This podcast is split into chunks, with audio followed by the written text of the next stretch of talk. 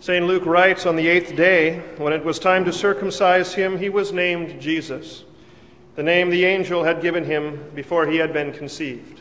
So far, our text. Grace, mercy, and peace be yours from God our Father and from the Lord Jesus Christ. Dear friends in our Lord, what's in a name? A lot. A lot, no matter if you're speaking of first names or surnames, whether we realize it or not, names carry quite a bit of meaning. Consider, for instance, our first names. Among the most popular first names of newborns these, these past months, and over the course of the past year and more, among the most popular first names of newborn boys, Jacob, meaning one who supplants. Recall the Old Testament and how Jacob did supplant his brother Esau. Or for little girls born this last year, the name Emma continues to be a hit. The name Emma, meaning all embracing. The name Daniel, meaning God is my judge, once, again makes the top 10 list. And so does the name Hannah, which means favor or grace. Our first names, but so too our last names. Those surnames, so often said and so often not really appreciated for, for the, the meaning that they carry. Did you realize that when surnames began to be employed in the 12th century, they were drawn from about four different primary sources? One's occupation, giving us names like cook or baker. One's location, which gives us names like Overhill or Underwood or Littleton. One's patronage, his father's line, gives us names like Erickson. And characteristics of a particular person like Short or Longfellow.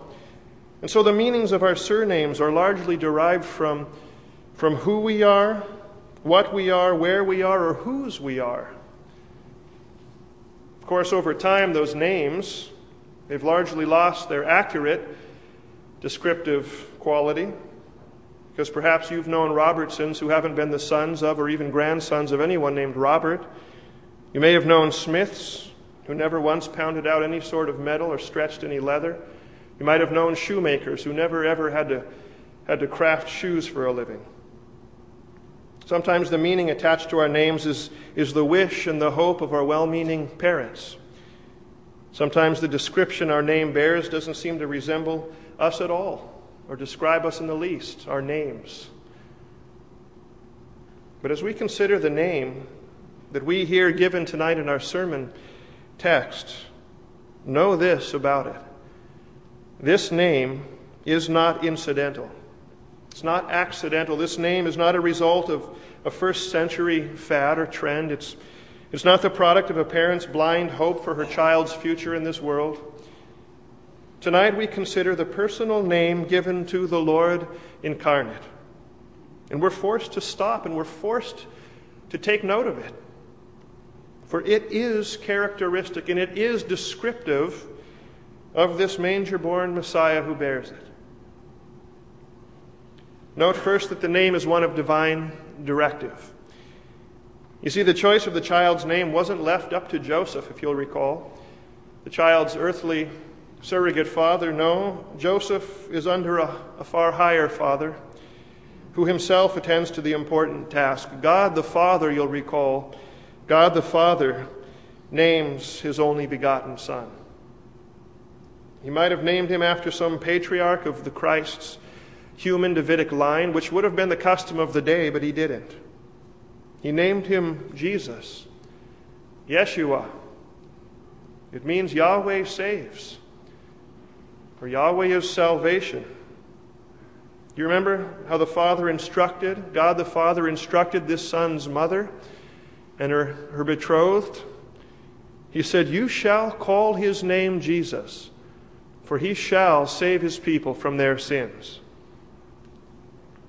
And so, with a single name, all erroneous ideas about the Messiah were simply swept away. Ideas that suggest that he'd come to restore political Israel, ideas suggesting that he'd come to usher in worldly health and wealth and prosperity, whether back then or here today in our time. Ideas that suggest that Jesus is anything less than or other than his name declares him to be. For instance, like he's just a moral man with, with many meaningful messages, but no Messiah. Not at all. No, his name is his mission. His name is his mission. Jesus, Paul writes, came into the world to save sinners. It's all there in his name. He came as the solution to our deepest, our most basic, and most intimate problem, our sin. And we forget that sometimes, don't we? We forget that our real problem, the problem and the source of all of our problems, all of those that we faced in this past year, 2008, all of those that we're going to face in the year 2009 and all the years our Lord gives us, whether they be physical or mental or emotional problems or spiritual, the root of all of these is in our condition of sin. And as we forget that key fact, we lose the real meaning of Jesus' name. The name Jesus then becomes to us, quite frankly, then rather ordinary, so that we regard it little more than we regard our own names and the meaning of them. We casually then employ it as that which we might believe to be the, the key to successful prayers. We more casually than that employ it, not only letting it fall into disuse, but worse, into misuse not then spoken in the sweetness of a pious prayer, but in the saltiness of everyday expletive. God forbid that his blessed name become for us a last resort.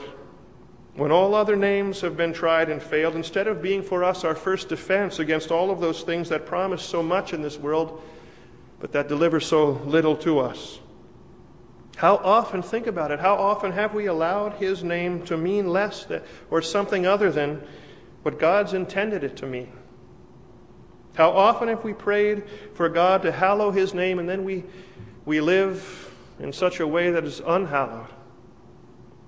Whatever your name be, what mine too, whoever we are, as we think on things, we can consider well that we justly have no business with the sacred name of Jesus.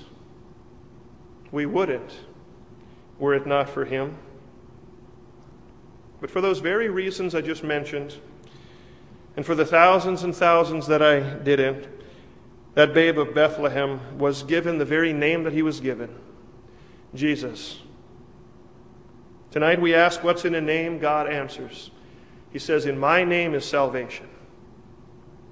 And our text even shows us how it is that God would accomplish salvation through Mary's son, his son.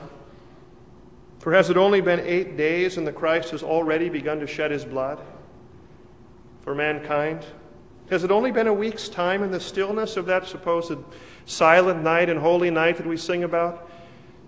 Has given way to the, the piercing cries of a baby boy at his circumcision? How quickly the Christmas story turns bloody. But don't regret it. Don't regret it for a minute, this traumatic event in Jesus' early life, but rather embrace it. For in it, the God of Abraham is making good on a promise that he made long ago. In this seemingly clinical event, the maker of all men is giving, making solidarity with all men. You see, the giver of the law is placing himself under the very law that he gave. Why? It's for you, it's for me. That's exactly why St. Paul said it. We heard it on Sunday in the epistle reading. He said, In the fullness of time, God sent forth his Son, born of a woman, born under the law. Why? Born under the law? Born under the law to redeem those of us who stood condemned under the law. He made himself subject to every point, in every article, and every jot and tittle of his law, and that meant, of course, being circumcised. Already, on only the eighth day, Jesus' destiny as Redeemer is revealed in the name that, that He's given and in the blood that He's shed.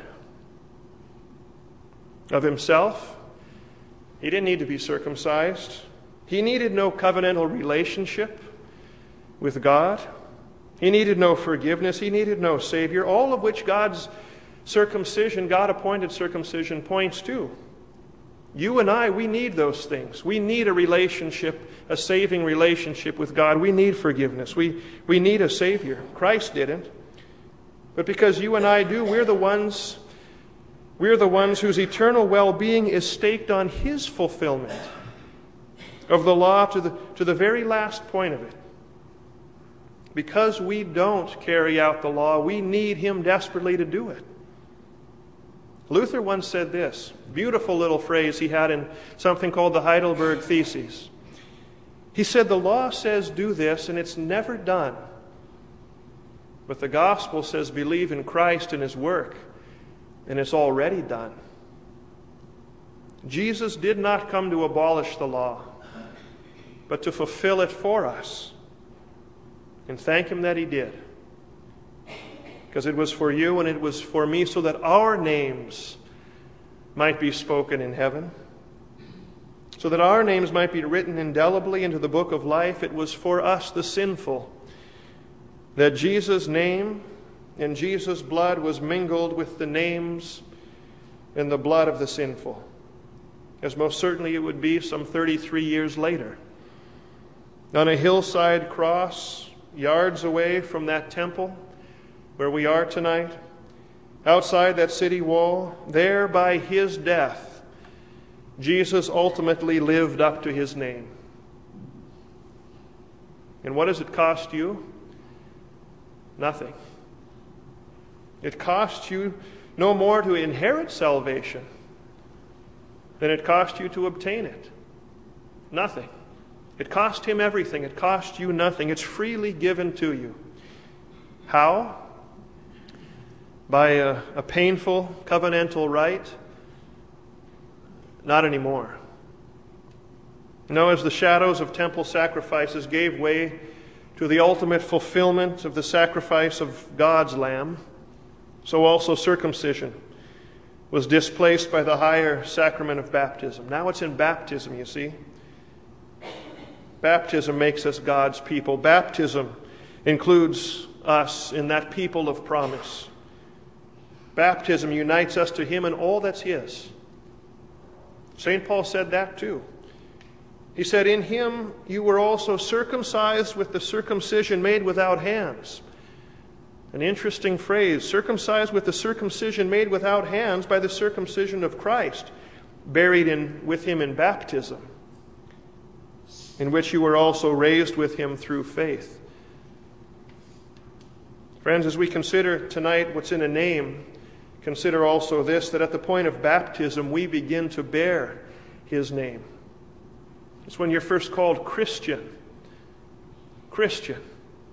And you bear all the, the, the, benefits that accompany his name. It's like it's much like Dr. John Beans Carroll. Maybe you've heard of him. Dr. John Beans Carroll of Norristown, Pennsylvania, a doctor who never had any sons or daughters of his own. Now, after the good doctor died, it was his last will and testament was opened. And to the great surprise of many, it was revealed that Dr. John Beans Carroll had left $100 to every, each and every child that he'd delivered into the world, and every child that bore his name. It's quite a gift. $100 to every child he delivered, every child that bore his name. But, friends, what is that gift compared to the gift that we own because we bear the name of him who has delivered us and who yet delivers us, Christian? the name of Jesus, a light by day for us, or a light by night, rather, I should say, in our shade by day. The name of Jesus, what a blessing his name has been for us in the year 2008, this year now passing. Throughout the year 2008, you've received in this place, week after week, the grace upon grace that springs forth from him to those who are in his name. No doubt in 2008 you've stumbled into regrettable moments, moments you hope never to repeat again. But you've been forgiven them. You've been forgiven them all in his name. And now, forgetting what lies behind, you press on in his name. No doubt in 2008 you suffered loss. You suffered loss as the change and decay and all around that we say, see in one way and to some degree touched your life. But there's also no doubt that that you were strengthened and comforted by the grace sufficient promised to all of those who by his grace bear his name. You rejoiced in 2008 because, for the sake of Jesus Christ and his name, God, Father, Son, and Holy Spirit saw it good to increase to you and to multiply to you upon all of the good things he's already given to you. In that same name, the one that's above every other name, in his name we now go confidently forward into the year of our Lord 2009. And confidently we go. Because no matter what this new year brings, no matter the things present nor the things to come, and though the days change and the calendar pages turn, Jesus remains the same. Jesus Christ is still the same yesterday, today, and forever. And his name and all that it means remains the same. Perhaps the 17th century Lutheran theologian Johann Gerhard put it best when he said this. He said, For me thou art born, for me thou art circumcised, to me also thou art Jesus. How sweet and delightful is the name of Jesus. Be thou my Jesus in the present life. Be thou my Jesus in death. Be thou my Jesus in the last judgment. Be thou my Jesus in eternal life. And if my sin, that which I'm born with, that of my youth, that of my whole life, if my sin condemns me, yet thou remainest still my Jesus. How very blessed we are to close this year and to begin anew, to begin a new day and a new year in Jesus' name. Amen.